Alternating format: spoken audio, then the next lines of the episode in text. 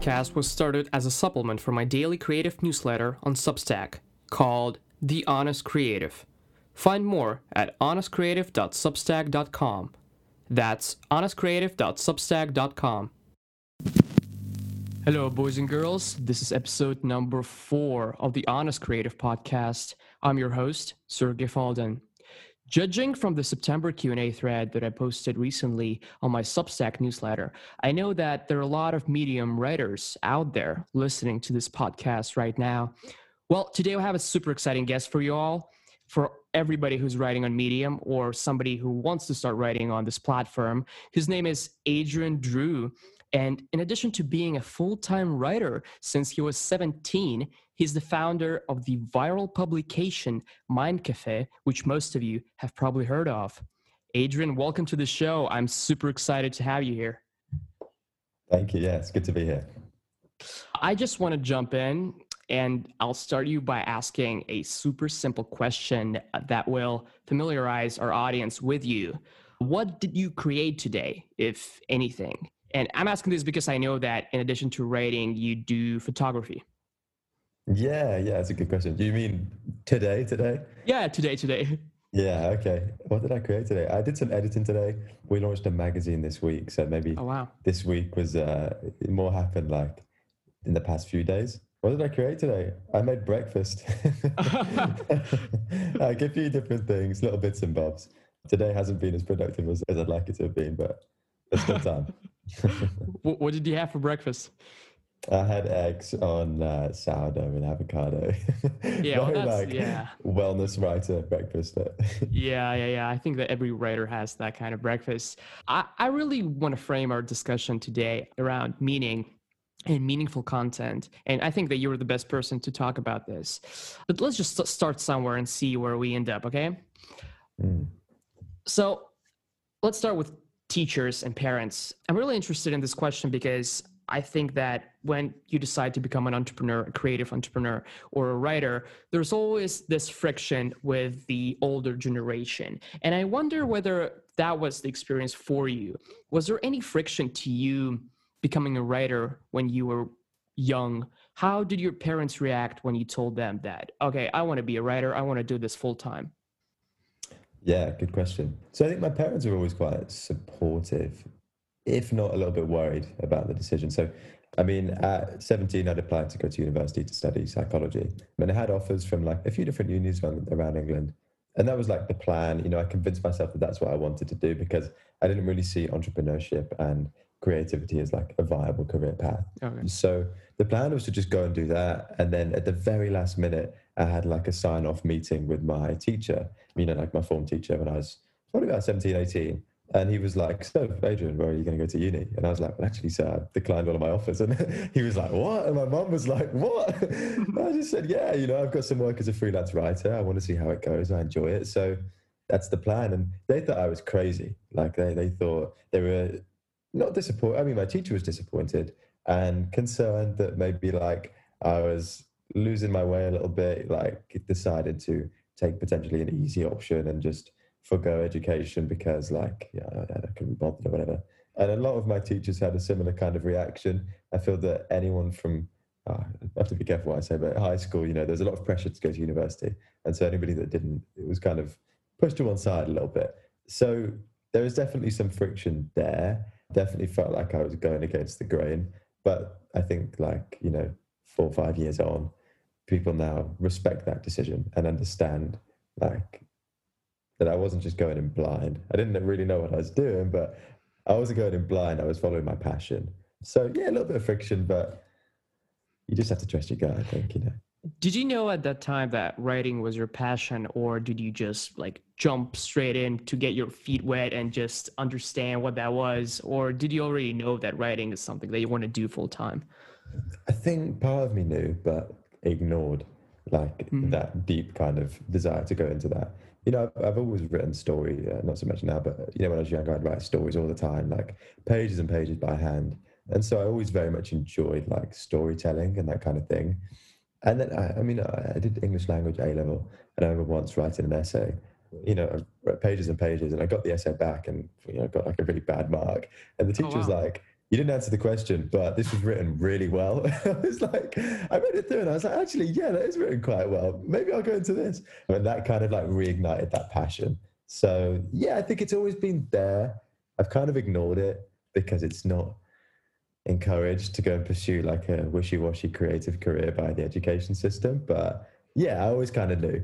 In short. Yeah, it's funny that you mentioned that, because I find that with a lot of writers and really just any professional in their fields, it doesn't always correlate with the marks and grades that you get in school. I mean, you can be a writer and you can have like C's and D's in English. And yeah, I mean, it's funny that you mentioned that you got a really bad mark because you didn't answer the question. You didn't fit into what the education system wanted you to be in. It's amazing. But okay, so did you start making money immediately with writing? Yes, but I mean, we're talking very small amounts. Okay. I can go into that whole story if you want. There's kind of a process there. Was that a freelance? Was there like a series of freelance gigs? And did you have a day job, or were you just sitting at home and waiting until you were making enough money with writing? Yeah, basically. So I had a job as a cashier, and I also had, like, this is after I left school, and then I had part-time work as a freelance writer, but it was very low pay. So the plan was always, when the freelance work earns more than the cashier job, I'll quit. And that day just wasn't coming. So it got to a point where I was like, you know what, screw it, I'm going to quit anyway, and then we'll make it work. And so that's when things took off. So yeah, it was always kind of freelance in the beginning. So it really started to work for you when you quit the comfort of the day job, and we just went all in. Is that how it was? Yeah. Okay. And exactly that. I find that fascinating, because like the common wisdom is that you have a day job and you like do your side hustle on the side because it's a side hustle, but it often doesn't really work that way, because you need this motivation to really get it going. So sometimes you just need to make the jump and just go all in, just trust the process. Mm-hmm. And if it doesn't work out, then okay, you can always go back to your day job. But unless you have this like urge to really like make a living with it, and I don't know, like you just see your bank account draining. I mean, you really need that motivation sometimes. True. And I think as, you know, with us being somewhat younger, we have that kind of safety blanket. Should things go wrong, we can take that risk and not worry. So I get people that are a lot older with families, and they're like, gosh, I really want to try a business. But sometimes, yeah, it's a risk worth taking, I think.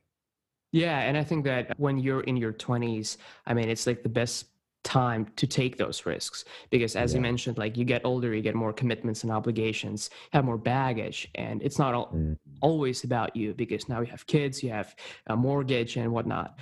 Exactly. But you mentioned that you're working in a cafe as a cashier, and I find that interesting, because a lot of writers, famous writers that I know, for some reason, they had this period when they were working service jobs or bartending or being a waiter or something. Like Elizabeth Gilbert had one. Did that teach you anything? Are there any lessons from that time that you found useful in the work that you do now? Yeah, it taught me a lot about people. And I kind of treated it as a learning experience, because I found it really boring. So I was like, I got to enjoy this somehow. So I'd set myself little challenges, like, okay, you know, I got to make this time pass quicker because I'm 6 hours ahead of me. What am I going to do? So I'd be like, okay, I'm going to try and make every person that comes in laugh. And this time every person that comes in, I'm going to try and get them to tell me their favorite color, you know, stupid things like that. Because I thought, like, I'm seeing a new person every like 2 minutes here. And that's a chance for me to learn a lot about people, how people work and how people feel, and you know, how to build connections. And I feel that those skills that I learned in that job have served me well for, you know, ever since, because now like a lot of my job is leading people and, you know, doing things like this. Without that kind of learning experience, I feel that this kind of thing would be more difficult. You know, that confidence wasn't really there before that job. So it was valuable. I'm really glad I did it. I wouldn't go back, but you know, I'm glad I did it. Amazing. Yeah, that's funny. But okay, so right now I'm looking at you, I'm talking to you. You're a successful young writer. Can I call you that? If that's what you think. I mean, your publication is Medium's partner, which means that they pay you for views, right? Is that how it works? Yeah, well, it's like a supportive partnership. So they help us in, you know, helping us to grow the publication and build that audience essentially. Oh, okay. Okay. I really want to go back to the start of this, let's call it professional writing journey, when you're not a freelance writer, when you're not working as a cashier. And we can jump straight into how you got started with Mind Cafe, or you can start at the very beginning. Can you tell us how it all got started? Because I ask you this because you briefly told me about your story, which you're free to share here if you'd like. Yeah. So, yeah, I mean, it was kind of like a long process. I've always been interested in self-improvement and that kind of thing, you know, and I've always read bits and bobs about like mindfulness and happiness and psychology. And so about 2 years ago now, maybe 2.5, 3 years more like, my partner at the time was diagnosed with brain cancer. So when that happened, it was very much like a question for me of how do I cope with this? Like, you know, what's next? And yeah, there are a lot of unknowns within that. And so for me, it was, yeah, like the answer to the question of how do I cope with this was with books and with knowledge and with information and, you know, what can I read? You know, what can I learn about other people that have gone through very difficult times? And so I was reading lots of things like Man's Search for Meaning by Viktor Frankl, The Obstacle Is The Way by Ryan Holiday, like lots of different books all about adversity. And, you know, it was still very much the most difficult thing I've ever experienced. I feel that those books like gave me a little bit of perspective and kind of helped in a sense to adjust to that change. And so within all of that, you know, I was learning all of this stuff and I was like, well, this information is super helpful and I don't want to keep it all to myself. So I decided to combine the passion for writing with that newfound passion for self-improvement and build kind of a creative space for other people to share their words. And yeah, just provide like an online resource that was high quality, fact-checked, interesting, engaging, for other people to find that information easily. Not necessarily just about grief, but just about living a happier life in general. And so, yeah, just set that up on a bit of a whim as a hobby, really. You know, it wasn't supposed to be a business. I still see it as a hobby. But yeah, just things took off out of nowhere. Within the first sort of 1.5 years, we reached 2.5 million views. Like that was our monthly average for 3 or 4 months. It's a little bit less now, but still millions. And with that exponential growth came the need to build a team, to create sources of revenue. And oh God, my voice keeps cracking. And you know, go from there. So, bit of a whirlwind, but that's kind of how it started in a nutshell. I want to pause for a sec and talk about the beginning of the journey. You mentioned that you were going through this pain, this struggle. I wonder what kind of emotions were going through your body and your brain. Was it anger? Was it pain? Was it the feeling of the unfairness of it all? Yeah, kind of all of those, I guess, you know, it's just, yeah, it's, I think we've all experienced loss to some extent, and everyone that has would probably agree that it's hard to put a name to any of those emotions. It's just this like feeling of kind of dread, but also it's the unknown. And you always ask yourself, you know, especially with Charlotte, because we knew that she was, we knew what was going on, and we knew that she would have, you know, 18 months to potentially to live. And so throughout all of that, it was really difficult to try and be present, you know, and not think about after 18 months or after she passes, you know, am I going to be able to cope with that? Like, well, what will happen then? So you're always just kind of like second guessing and trying to, you know, plan ahead and whatever, which is tough. So yeah, just a whirlwind, a real whirlwind. How many years were you together? 6.5. Six. Oh wow, that's a long time. So you found a way to cope with this pain through writing, basically through creativity. Yeah. The main thing I learned from Man's Search for Meaning was that, if anyone's not familiar with that story, so Viktor Frankl was taken to a concentration camp, you know, during that period of history, and lost essentially everything, like everything he'd worked on, but also his family, you know, his children, his wife, and everything else. I don't know if children's right, but a lot of his family like were killed in the camp, and then he came out with nothing. And so his theory was that life is all about purpose, happiness is all about purpose. And he believes that the reason he survived and continued afterwards is because he had his purpose, which was producing a manuscript for his book, which is obviously out now, and his theory. So after reading that, for me, I was like, okay, it's all about purpose. Like, I need something. So as soon as Charlotte passed away, we got offered a partnership with Medium, and I was like, that's strange.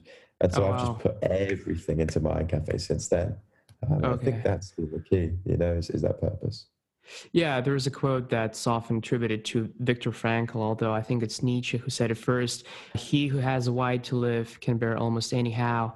And right. So that was your why, that was your purpose. And I mean, it's been working for you ever since. And it's amazing. And thank you so much for sharing that story. I mean, it's always amazing that people can achieve so much when they have this very strong sense of purpose. And you obviously have it very close to your heart. But moving forward, why the name Mind Cafe? Yeah, good question. A lot of people ask that. I don't know. I mean, I just like it, and it came to me, and I was like, yeah, that sounds cool. I always work in coffee shops. You know, every time I work, I go to a coffee shop, and it's interesting actually. If one of my best friends and me decided a few years ago we were going to create a cafe, like an actual cafe, which was going to be focused on self-improvement and wellness. So we were going to have like books and magazines there, yoga teachers and whatever. And I guess subconsciously that was still in my head. And this thing, Mind Cafe, came to mind. I was like, yeah, that's the thing. That's I like that. I guess it's like, it aims to provide the same sense of comfort and belonging that a cafe does, but it's for the mind. You know, as cheesy as that is. Yeah. That's actually what I thought of when I stumbled upon your publication for the first time. I think that was like a year ago. But are the plans to open a cafe still open? I mean, are you thinking about it? I think I'd love to one day. Yeah, eventually. That's kind of like a dream of mine. So we'll see. Watch this space. Yeah, speaking about your publication, Mind Cafe, before we went on record, we have a Discord server for the Honest Creative newsletter that I run. And I told people that I'm going to be interviewing you and asked them to ask some questions. And the most common question was my version of it. Why is it so damn hard to get into your publication? It's funny. A few people have asked me this recently. It's hard because we have an audience that trusts us to produce high quality, reliable content that they know, if they follow, will help them and benefit them. And for that reason, we prefer our articles to be backed by research, if possible, if not reinforced by external quotes from well-respected resources like books and novels and whatever. And it's rare that a writer is able to combine that with a piece that's also engaging and like meets our sort of brand and tone as a publication. So I think for that reason, people do struggle to get in, because Medium, a lot of people like to just write opinion-based pieces, which are, it's just their view. And for us as like, what we hope to be a reputable, credible publication, we have to be careful when we publish pieces that are just opinion-based. So it's difficult because it's a platform that, there are a lot of bloggers there, and I guess what we're looking for is more people that write in more of like a journalistic style at the moment, which understandably not everybody wants to do that. But as partners with Medium as well, it's our responsibility to produce quality content. And so I guess in short, that's why. But it's doable, it's possible. We do accept new writers. Yeah, but I could just add, sorry, man, to interrupt you. But sure. We're also receiving like 300-400 submissions a week. So wow. The input is huge. So obviously we can't accept. What's the rejection rate? Any. I think John, our submissions manager, might accept 5 to 10 of those. Like high rejection rate. But we already have over 1,000 writers in the pub. So like we have to be very stringent. So. Yeah, just that's like almost a 99% rejection rate. Yeah, it's high. It's almost like Harvard. It was actually my personal experience as well, because when I first saw Mind Cafe, I mean, I fell in love with it, and I fell in love with the idea and the content that you guys publish. And I started sending in pieces, and I was rejected like 9 out of 10 times. I think that over the year that I was a contributing writer to Mind Cafe, only like 3 pieces were published. One of them went actually viral and still keeps bringing me followers. It was about attention management. And actually all of the pieces that I published gained more than 2,000 claps. So they perform pretty well, considering that I'm not like a huge writer on Medium. But yeah, I mean, as you mentioned, Medium is a platform where everybody wants to write opinion pieces, most people. And I mean, personally, I don't like, I'm not a journalist, and I love writing opinion pieces. And I find that opinion pieces can sometimes be valuable because you just write your own story, and you write about your own personal experiences, and you show like your own voice, which is unique. And but I totally see why Mind Cafe doesn't want to accept those. But there are so many publications on Medium right now, like any writer can find a place for them. Yeah, and I think I like to think that's what makes us a little bit different. You know, there are so many publications, and the fact that we are that much stricter, I hope, makes us stand out. But I do think opinion pieces can really work. I just, the way I see it and the way I explain it to the team is that it's up to the writer to instill trust in their reader. Otherwise, they won't listen to the information that's being shared. And if that writer is an authority figure on a subject, they can talk about that purely, you know, from the perspective of their opinion and be trusted. You know, it's like, for example, if I went on a mindfulness retreat, I could write all about the mindfulness retreat and still be trusted because that's first-hand experience. Right. Whereas when people write pieces and it's just like, here are 10 things that you should do because I say so. It's like, okay, fair enough. But like, who's supporting that? You know, how can that reader know that these things are actually going to help them? And so I think opinion pieces can just be made that much stronger with that extra level of reinforcement. You know what I mean? Yeah, and I totally understand that, especially because you want to keep people trusting the Mind Cafe brand, and that's why you look for quality pieces, because sometimes publications seem like Spotify lo-fi playlists, right? Like where you just press shuffle and you don't know what song or what kind of an artist this is, but you trust the playlist and you trust that this playlist is going to curate very good content. So publications are in a way similar. That's a really good way to put it, yeah. But you mentioned your team. What does your team look like? I mean, how many people are there on your team right now? So it's me. John is our submissions manager. Then we have Jordan is one of two editors. Reed is the other. I also edit as well. And then we have Freya. She's our marketing executive. She's responsible for producing all of the content that we put out on our social media. And then Lee, who is my magazine designer. And then we do call upon like a number of freelancers for various jobs, such as photography, or like, you know, there'll be our whole magazine team soon now that that's out. So yeah, it's still a small team, but it's an effective team. Everybody's really, really good. And I love those guys. They know what they're doing. So it works well. I'm in no rush to expand it.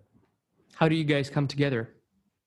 So Jordan was a writer of ours before, and also like a mutual friend. There's a Slack group with about 50 of us writers. So we sort of networked through there as well. Reed, I've known for 2 or 3 years now, also started as a writer. Haven't met either of those boys in person. John is one of my closest friends. Freya is also someone I know in person. And Lee, I know in person, but met through this. So some like existing friendships, some completely new. Interesting, because Medium, like I've been writing on Medium for almost a year now, and I found that it gave me a lot of new friends. Was that the experience for you? I mean, do you socialize with other Medium writers a lot? Yeah, I do, to be fair. So about 7 or 8 of us met up in Barcelona in January. You know, me and the guy Matt Sandrini ended up living together off the back of that for like 5 weeks. So that was all for Medium.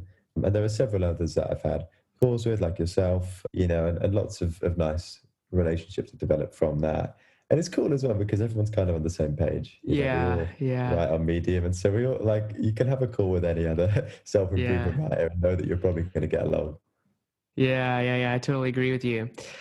What do you think is the, and I mean, you can go into why you started Mind Cafe again, but what is the role of publications on Medium? Why would someone start a publication versus writing on their own page and self-publishing pieces? I mean, I understand why people publish in publications, mainly for exposure, but why would anyone start a publication of their own?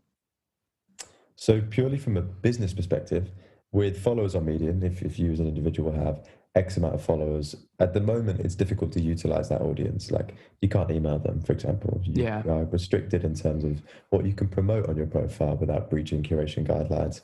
So setting up a publication gives you that sort of extra amount of freedom in the sense that, you know, I can email 40,000 people very easily. That's not all of our audience, only 40,000 subscribe to receive updates. But it's still 40,000 people that, you know, might buy a magazine, or they might, you know, watch a video we put out, or we produced a free course that they really enjoyed. So for that reason, it's very beneficial because it allows you to build this sort of tribe, you know, of people that support your mission. And, you know, I think it's easier to do that on Medium than it is on, say, YouTube or Twitter or anywhere else. So from a business perspective, it's very beneficial in the sense that you collect people, like you build a crowd that you can then nurture and provide value to, and, you know, create community. From like the perspective of writing and values and that kind of thing, it's just, it's like creating, like I said, it's your own collection of content that you create, you curate, like you get to build this space for other people to publish, and it's your space, which in itself is a wonderful thing. And it becomes a brand. It becomes something that you can customize and decorate. And yeah, I just think it gives you that added amount of freedom that you might not necessarily get as an individual, if that makes sense. Yeah. If someone were starting a personal blog, not a business, should they start a personal publication, like, I don't know, Sergey Faldin's blog, or should they keep publishing independently? I really don't know. I'm not sure. I've never done that myself. I could see where the advantages would be. It depends, I guess, on whether you prefer to have like your content on your profile, or like, you know, if you want to have it laid out nice on a publication. But with the publication, like I said, you would have the ability to create a mailing list as well as followers. So maybe that's the added advantage. I think it'd be beneficial for an individual to do that. Yeah. And now, I mean, as you mentioned, it's all about trust. And now with the upcoming changes to the Medium user experience in the mobile app, I think they're going to launch it sometime in September or early October. The whole content experience is going to be based around the people you follow and the publications you follow. So it's all about trust building. I mean, if you have two options, basically. You can either promote your own brand, like Adrian Drew, right? Or you can promote Mind Cafe. And if you create a new publication, you basically have twice the amount of work they have to do, because you have to promote two different brands, and it can be difficult. So I think that if you do not want to build like an external community outside of yourself, your personal brand, it doesn't really make sense to build a publication because you'll have to do twice the amount of work. But as you mentioned, like the more like tribes you have, the better, because just more exposure. It's like you can build a very tight community, and Medium's features allow you to create a newsletter around that right now. And I think that they're launching an upgrade to the way publications look like, which will make them look more like magazines. But you guys, was the print magazine the goal from the very beginning, or was it something that came up on your way? Yeah, I think, again, like subconsciously, it was a goal of mine. You know, it does look so much like a beer. Yeah, well, this is kombucha. Kombucha. But yeah, like I think I explained to you recently that I was on holiday, like down in Cornwall with family, when I think I was looking for like a birthday card or something, and saw a print magazine on the shelf, and it was like a minimalistic surf magazine. I just kind of fell in love with it, and that was years ago. But then I think like there were so many different like thought processes, one of them being like, if I had to set up a magazine, how would I make sure like there were people to actually buy it? It's like, okay, well, I need an audience. And then like, how can I build an audience? And what am I going to write about? And then it all kind of came together. So interesting. I think the magazine kind of spurred that idea. And yeah, like it feels like I've kind of gone full circle in a way. I'm looking at it now. This isn't promotion, but like, it's just so great to see it here. Oh, wow. Oh, after this is so sexy. It is nice. It's amazing. It's like minimalistic, which is what I wanted it to be. Wow. And so it's just wonderful to see, like, after the difficult few years that it's been, it's just like, there it is, the physical manifestation of all of that hard work. How do people get this magazine? Is it live? Can people subscribe to it right now? Yeah, so it went live on the 1st of September, which I think was Tuesday or Monday. So yeah, it's live. People can get it on our website, which is mindcafe.co. If you just go /magazine, you'll see it there, but you'll see it on the homepage anyway. Yeah, it's selling it all over. It was shipping to the whole planet. So yeah, anyone can get it. It's amazing because I love magazines. To me, they're like books, but it's like a collection of essays and like writing pieces from other people. So your job is basically not a content creator, but a content curator. And I've lived in the United States. Right now I'm in Russia and I live in the United Kingdom. And I found that in London and United Kingdom, magazines are a thing.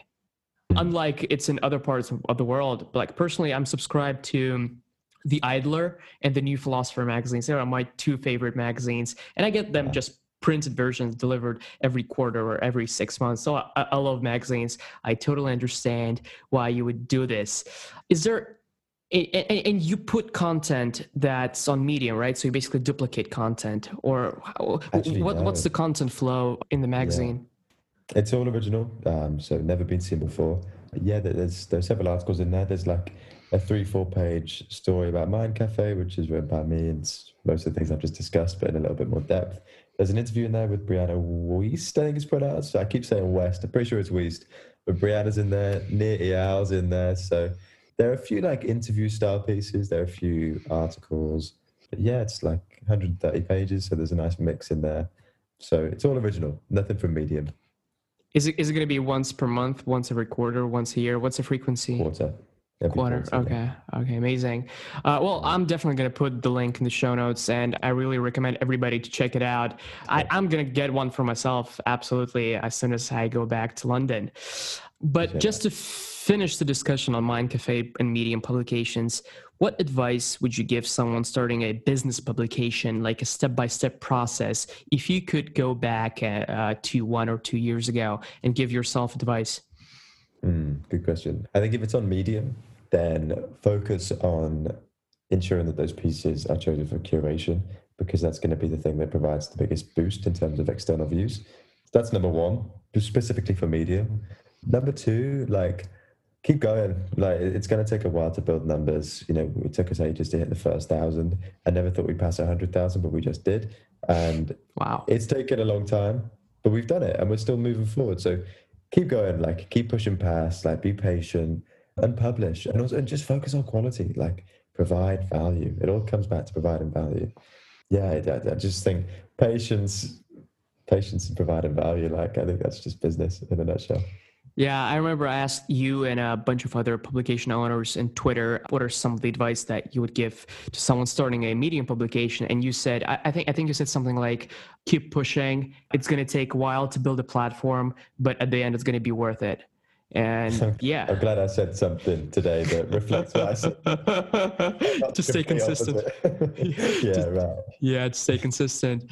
Yeah, and you mentioned curation. And I know that there are like curation guidelines and all that. I have two questions about curation. Number one is curation really that important for individual writers? And second is, what are Medium curators looking for? Like, what kind of pieces are they looking for? And I think that most listeners who write on Medium or aspire to write on Medium have some version of these two questions in their mind. Right, interesting. So first question, remind me of the first one. Is curation relevant? Is it really that important for individual writers? I'd say yes, to be honest, because if you have just started and you don't have any followers, if you publish an article, the only way that you're going to have it seen by other people is through curation. Like it's the algorithm that ensures that good content is seen. So without followers, you kind of depend entirely upon that. Yeah, so, but you could go into publications and just forget about curation.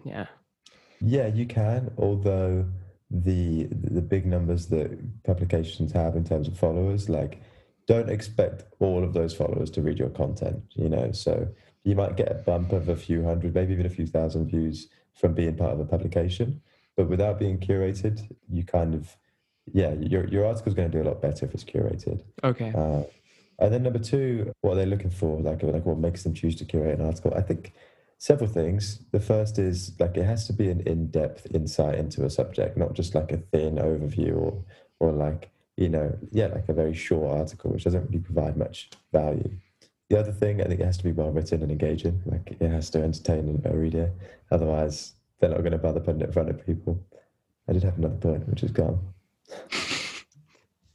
I'd say that there are little things to watch out for as well. Like if you put a photo on an article but you don't credit it, you'll never get curated. Yeah. If you write about how to make money on Medium will not curate that. Like, yeah. They stopped curating that like six months ago, I think. Yeah. Right. Exactly. But my biggest tips would be, number one, keep it interesting. Number two, make sure it's rigorous. It covers the subject well. Number three, make sure it's unique. Like, everyone on the planet has written about morning routines. If you're going to do that, at least make it a bit different, you know.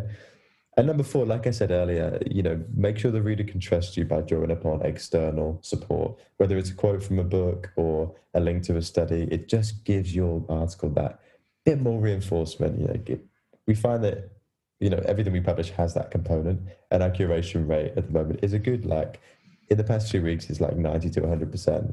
So I'd like to think I know what I'm talking about, and hopefully it's those things that make the difference.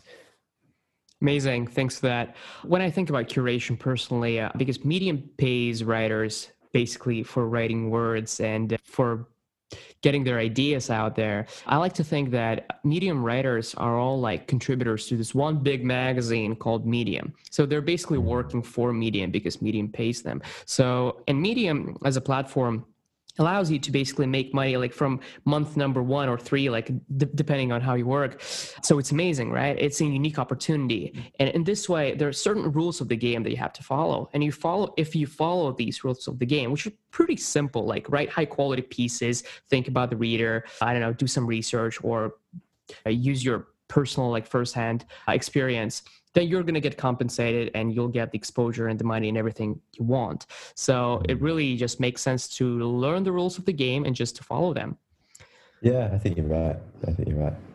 Now, moving to our discussion about content and meaningful content, what kind of content do you think can be called meaningful? Yeah, that's a good question. I mean, in my opinion, like, if something is meaningful, it's honest, like it provides a unique perspective on a subject, and it's coming from like a place, like from a genuine desire to help rather than to make money. I think you lose meaning and authenticity when the focus is on how can I make sure this article goes viral. Yeah, you know? Yeah, 100%. Something that you can tell has come from the heart without being too cheesy. Yeah, I mean, I had a discussion with our third guest recently, Rowena Roberts, and we're discussing authenticity and vulnerability in writing. And she said something interesting. She said that you can't ever fake authenticity or vulnerability because for some reason, content is not only a vehicle for ideas to convey like idea from me to you, it's also a vehicle for emotions and intentions. And for some reason, like readers just sense it. Like if your intentions are to make money, but you fake authenticity and you try to be vulnerable, like as a tactic, it can always be felt. So true. Yeah, it's interesting that you mentioned that. Yeah, you always know. It's like in conversation as well. You can tell when someone's being insincere, and I think it's just your subconscious mind is like, hang on a minute, something's not right here, and that you can't hide from that as a producer of content. Like, it has to be meaningful and honest. How do you write? I mean, do you make money on Medium right now, personally? Yeah, so I think I average maybe like, some months it might be like $200, some months it might be $500, but I write maybe once a month. So like this is all from old content that still makes money. Okay. So you don't rely on Medium as your income source? No, not in that sense. I mean, I do have a number of like freelance projects. I essentially run two businesses. The other side of that is the freelance work. So, you know, to give a bit of perspective. Is that writing as well? That's writing, yeah. So that earns, I mean, I get paid around $500 per 500 words. So it's about $1 a word. Wow. That's a lot. It is. It's taken, like I said earlier, it's taken a very long time to get to that point. Okay. But yeah, so that's like my other main source of revenue rather than Is that income from like places like Upwork or personal contacts? No, I mean, I began on Upwork. I think it's a great way to find work in the beginning that's going to be quite low paid but provides experience. No, this is from, I had a new client come through recently that found me through Mind Cafe, actually, and so I write for them and for like a medical company about depression and that kind of thing. So, oh, interesting, interesting, interesting. Were you ever making like a lot of money on Medium? Was that ever a path for you? Yeah, so the most I earned on Medium in a month, I think, was about $800. Mm-hmm. So, but that was when I was like, for a good 2 months, I was writing, I think, every day. And so it went like $200 one month, then it was $500, then it was $800. So that would probably have continued to go up, but I just stopped. Yeah, yeah. Why did you stop? Because it was too much work? Mind Cafe just took over, basically. So. Oh, okay, okay. Yeah.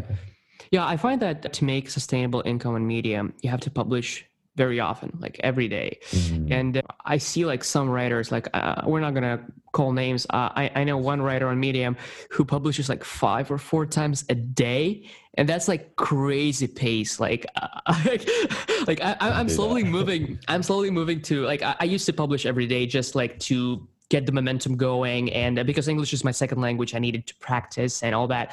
But when I see a guy publishing like 4 to 5 times a day, I was like, "Oh shit!" Like, you gotta respect that. Like that's impressive. It takes me like 2 weeks to publish one these days. Yeah, well, you can always tell yourself that the quality of those pieces is probably not very good. I mean, you can't write War and Peace if you publish at that pace, right? Well, yeah. I mean, I certainly couldn't. But yeah, I don't know about them individually. Coming back to the whole meaningful content thing, I think it's difficult to like have that much meaning in your own life to write that much. Like when I did one a day, it got to the point where I was like, I have nothing else to talk about. Like, absolutely. Yeah. Well, that's one side of the conversation. On the other hand, like I find that 95% or like 90% of money that I make on Medium comes like from a handful of articles, and I publish every day. So really, to become successful on Medium, your article has to go viral, and everyone is just trying to figure out how to make that article go viral, how to write that $1,000 piece. Some people think that quantity matters because you increase the likelihood of one article just going viral. Some people think that you have to like really work hard on one article. Like I probably fall somewhere in between. What are your thoughts on the biggest debate among writers and like any creative person? Quantity versus quality. What matters most, and when and how? I think like in the context of virality, is that a word? Yeah, maybe. Yeah. Yeah, it is. It's a word now. In that like context, I've had 3 articles go like viral on Medium. If I would say viral, like maybe nearly 100,000 views each. Like not viral. Yeah, maybe viral. More than my others. Yeah. And on each of those, it's interesting. One of them was called The 3 Pillars of Happiness, which title maybe was, had something to do with it. I don't know. I'm sorry, could you repeat that? Pursuit of Happiness? Yeah, so this was called The 3 Pillars of Happiness. Oh, 3 Pillars, okay. Yeah, but then the other two, one of them was called This Is Why Nobody Is Reading Your Content. And the other one I saw that one. I saw that one. Yeah. It was a good one, actually.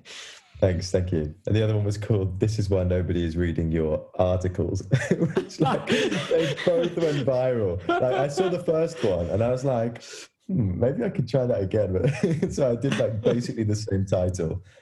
Different content. The first one was all about how like your work is essentially all that matters, like just focus on your craft.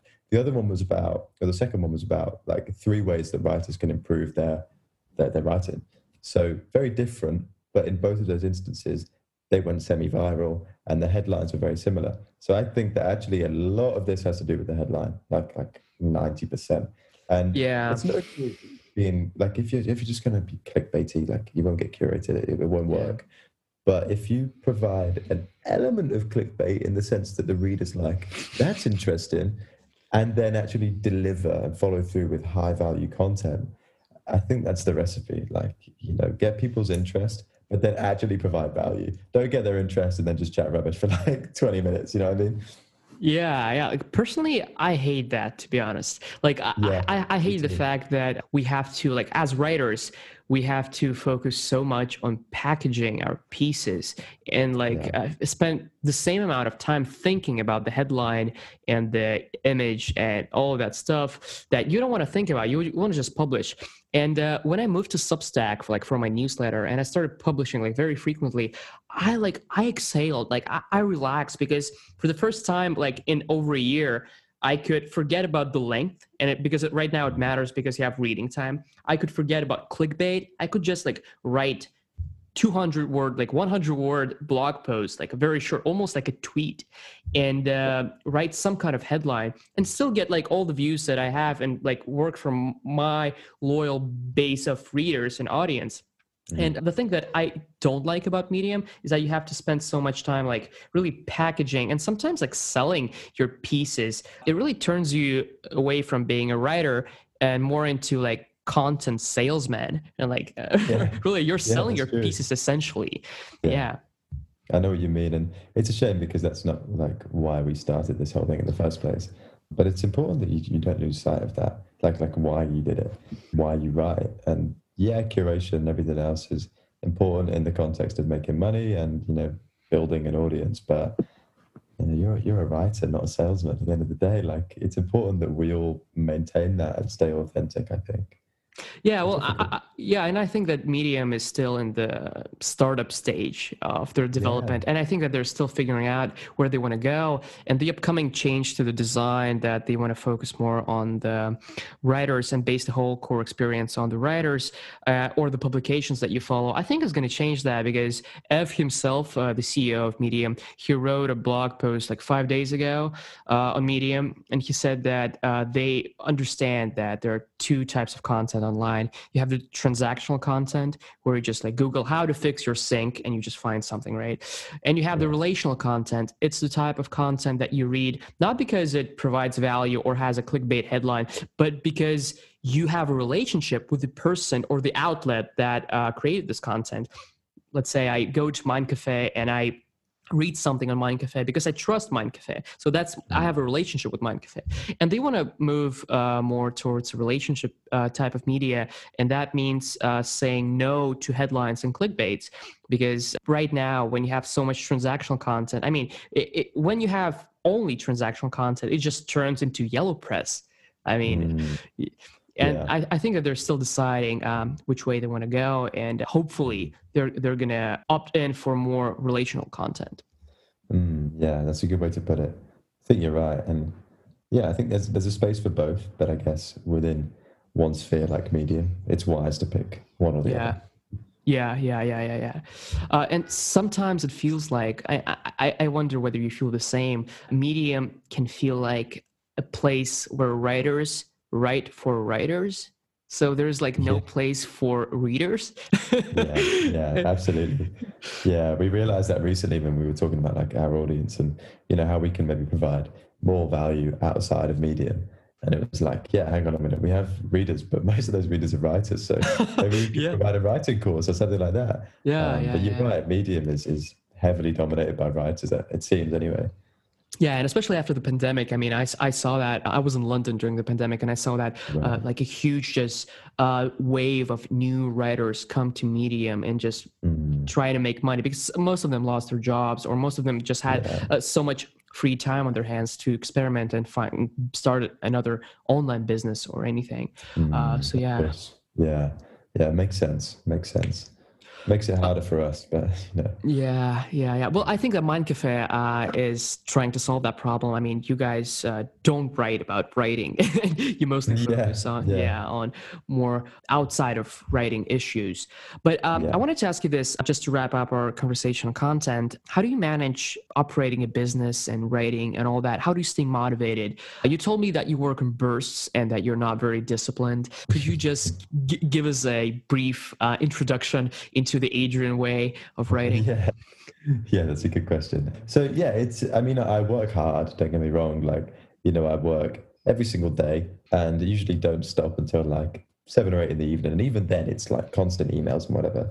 So there's a lot going on. It's just for me personally, I prefer to do a block of work in maybe an hour to 2 hour period, and then go and do something else, go and grab a coffee or some food, take a break. and then return to work. Like there are these, I think it's very like fashionable in the world of productivity to talk about like grind all day every day and like never stop, but if you're not doing like 24 hours a day you're not working hard enough. And I'm like, no, like that's just gonna kill people. Like forget that. It's going to destroy your relationship, destroy your mental health, and then you're not going to be good to anyone. So the way I see it is when you feel like you've exhausted your mental resources for like that session of work, stop, do something else, and then come back. Because I just find that like after, an hour or two, my brain isn't working well.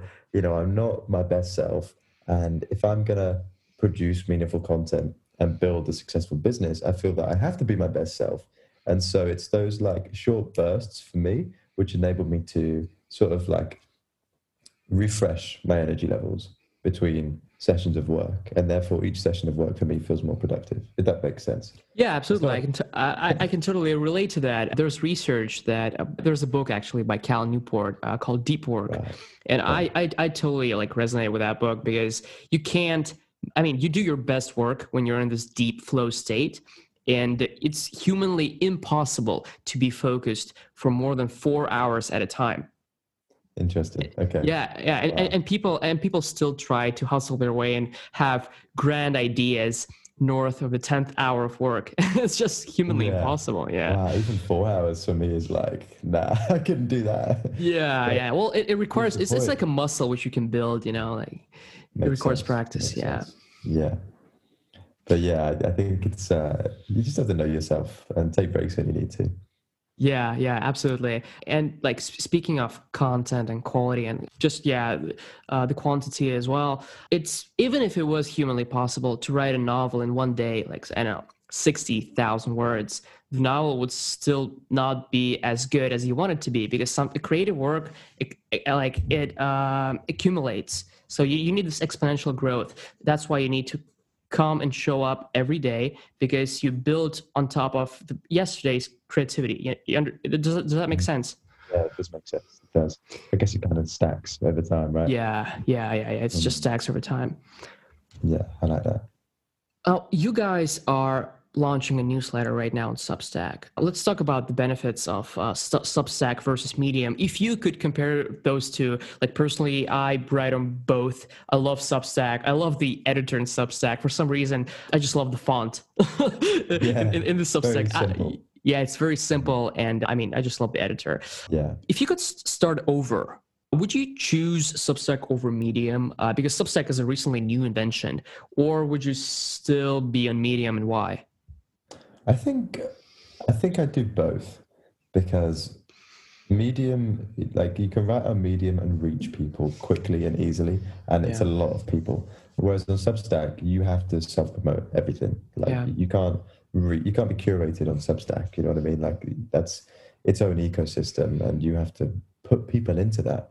So I think the great thing about Substack, rather than it being like versus Medium, I think Substack as a complementary like addition to Medium allows you to build an audience, and then within that audience you'll have maybe 1% of those people will actually be prepared to give you money for more value. And so Substack gives you the opportunity to say, hey, if you really like what I'm doing, you can pay X amount a month and I'll give you more. Not everybody wants that though, so you provide stuff, not obviously it's not for free within Medium, but you provide stuff within Medium, and then you have an extra outlet for people that like want that extra depth of insight from you, I think. So I think like they can work really well together, if that makes sense. Yeah, absolutely. It seems to me that there are two types of services on the internet. You have platforms like marketplaces like Medium, YouTube, Facebook, and you have those software as a service companies like Substack, Podia, Teachable, like OutSchool, blah, blah, blah. And it seems that the former help you build an audience quickly. For example, on Medium, like you could just start writing for free and just build an audience by being curated, as you said, and then you can move on over to Substack or other software as a service providers to either build a more closer relationship with that audience, because Medium is all about scale. It's not about intimacy. Or you could, monetize the audience in some way that you like. Yeah, that makes sense. What's the future for Mind Cafe? And you guys launched the Substack newsletter, you launched the magazine. Where is it headed, and where are you personally headed? Yeah, so the Substack isn't out yet, so that would be like the next step, which we haven't announced yet, but it's not a big secret or anything. So I think that the next step really, like this, the continuous step is always just grow, like, you know, keep building our audience, which we are. And as we do that, think of ways that we can provide more value. But yeah, the next step really is to just build the Medium audience whilst like providing more to the magazine audience. So it's a very new venture. I think edition 1 is almost like a pilot and like an example of what we aim to provide in the future. Edition 2 will be even bigger, better. And as time goes on, I think we'll just keep expanding that and providing more. I guess step 2, like, we're looking to bring on a few influencer marketers at the moment to help promote the magazine, you know, find new avenues to build that. Once the financial backing is there for the print publication, then we can think of ways to scale it and provide more, essentially. So whether that means high quality paper or, you know, I mean, it's already very good quality, but like whether it means like going that extra mile or bringing someone new on to write or to do the photography, that's kind of like where we're heading, is to be in a comfortable position financially to build that. So are you guys seeking to fundraise, or are you going to fund it through your profits? Because the magazine will make money, right? So you have to pay a subscription fee. Yeah, that's right. Yeah. So yeah, it will be the profits that provide the revenue. Okay. Interesting. And where are you personally headed? Like, do you see yourself, I don't know, this will sound cheesy, almost like an HR interview question. Where do you see yourself in 5 years? But yeah, I mean, where do you see yourself in 5 years? Yeah, it's a good question. I think I can't see myself personally being much different to how I am now in 5 years. Like, I feel like I'm very content in terms of like, you know, whereas when I was younger, there were a lot of insecurities that I had to face, and therefore, you know, that those kind of drove this interest in self-improvement. I feel that now I've reached a point where actually I'm pretty comfortable with who I am and where I am. So personally, I don't know, I feel that like one of my main purposes in life is to, it sounds cheesy, I don't want this to sound cheesy, but like help others recognize their true potential. And so like my younger brother, for example, he's like 13 years old. He's just going through like that phase of development. And so like, I'm becoming a bit of a life coach for him right now. Like, really grow and develop. And he's just started like high school, which is secondary school. And I'm like, you know, here's how to do this. And like, here's some great conversation starters. And, like, go in there and you're the best and blah, blah, blah. And like, so I think like the next step for me personally is to maybe, now that I've reached a place of contentment in my own life, is to help other people get there. And obviously that's the purpose of Mind Cafe, but I mean more on like a personal level with people like friends and family. So I guess, I don't know, like there are a lot of things going on. I also want to get in better shape, like drink less coffee. So bits and bobs. You mentioned contentment. Do you set yourself high goals? Do you set any goals at all? Yeah, I set goals. You know, I'm going through a period of my life right now, considering I've been so busy, wherein like those goals have been put on the back burner, which, you know, is a problem. I feel that there are things that I need to work on. And like I said, get in shape or whatever it might be. So there are always goals like that, whether it's like a gym focused goal or, you know, like a fitness goal or like a reading list goal or, you know, like practice guitar or whatever it might be. So I do set goals. It's just, I go through periods where I recognize that those goals aren't necessarily priority, and right now is one of those times because of everything else that's going on with the magazine. So yes and no, I guess. Yeah, what I meant to ask was that, does your contentment, is it tied to your completion of your goals, to the achievement of those goals? Or is it something internal? Yeah, I think it's, in a way it is, but I'd say it's also, you know, I do believe in like value focused goals, in the sense of, if I'm waking up every day, like, you know, I think a goal could be to wake up and go for a run every morning, or like that's an external goal, is like, I have to do this thing to tick a box. Whereas like, I think a value focused goal is more, okay, like I'm going to be disciplined today and do what feels right, you know? So that might involve running, but it might not. So the way I see my life is I do what feels right. Like I do what feels good for, it sounds silly, but like the soul, you know, what feels like it's going to provide longer term fulfillment. And in that sense, I'd say that I derive that sense of fulfillment, not necessarily from the goals themselves, but from the values behind my actions. And it's like, am I being a good person today? If I am, there we go, box ticked. Like, no need to go for a run. Like, it's like, is my goal to look after my body? Is my value-focused goal to look after my body? If it is, then there will be lots of external goals that come with that. Does that make sense? Yeah, absolutely. It sounds great. I totally agree with that, and I can totally resonate with that, because sometimes I feel like when you set yourself goals, like, I'm going to be happy when I make $10,000 per month. Let's just say, I think that it can be quite toxic because, as Naval Ravikant said, a desire is a contract that you write with yourself, that you are going to be unhappy until you get what you wanted. That's like the Buddhist way of looking at things. You mentioned that you have a reading list. What are can you name like 3 to 5 books on your reading list that you want to read in the future? Let me open it up because I always forget. Yeah, sure. Give me 1 second. There are quite a lot on there actually.